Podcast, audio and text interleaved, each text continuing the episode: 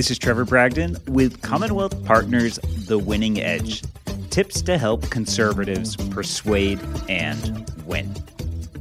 When I was in high school, a roofer offered me a job. The work was simple enough lug shingles up to a roof. There was just one problem I wasn't a fan of heights. But I was a fan of making money. So I said, sure, why not?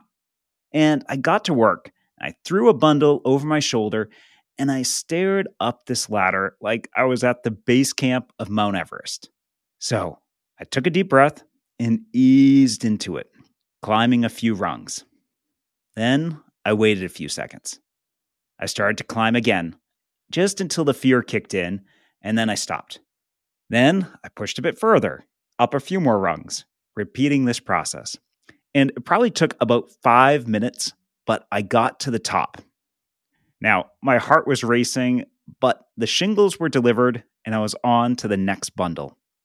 The second time up the ladder was a little shorter and I got a little faster because my brain realized I wasn't going to die.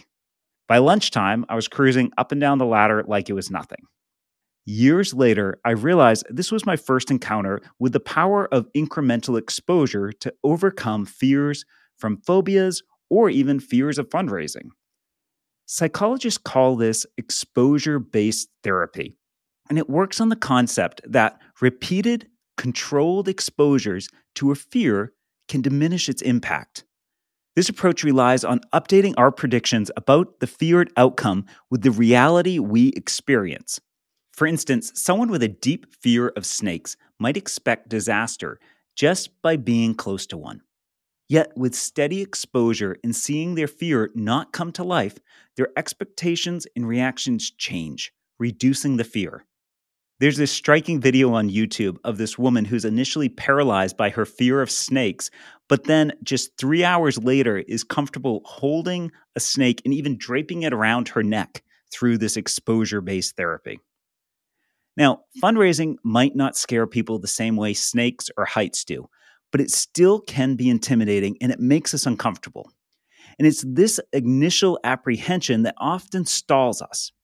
However, there's a great technique called the ladder technique you can use to overcome your fears and raise the money you need to win.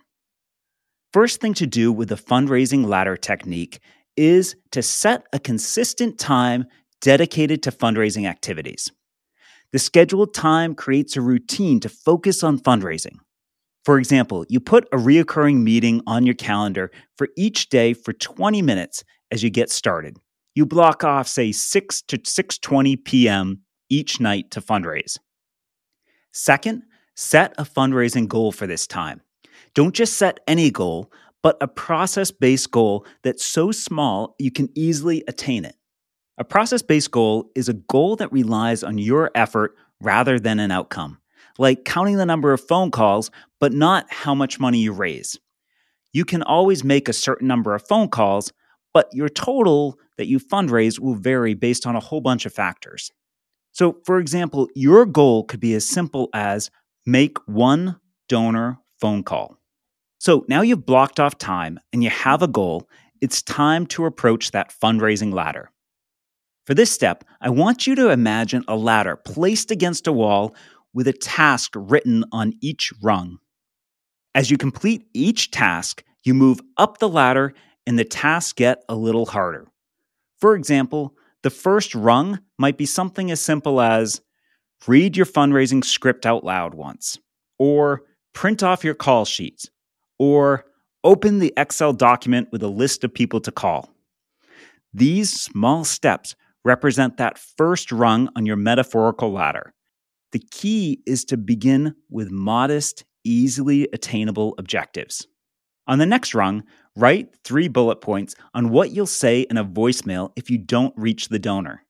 Then decide the next rung. It could be typing the donor's number into your cell phone or finding them in your contacts. Now, the next rung might be difficult. Make that first call.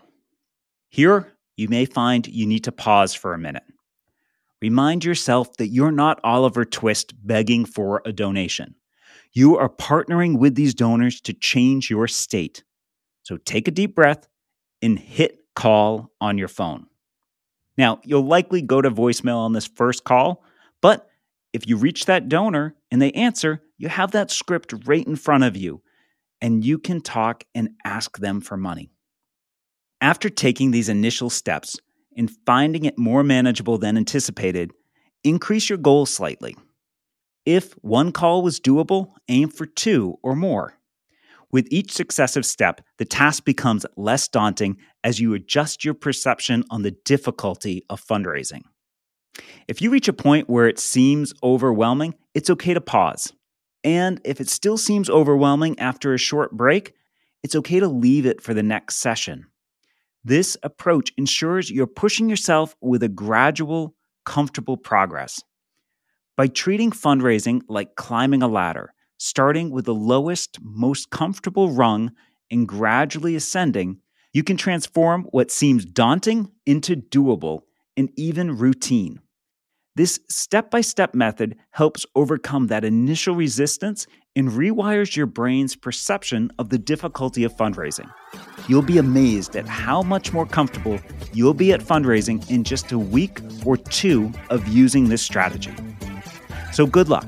Use this fundraising strategy as you raise the money you need to win.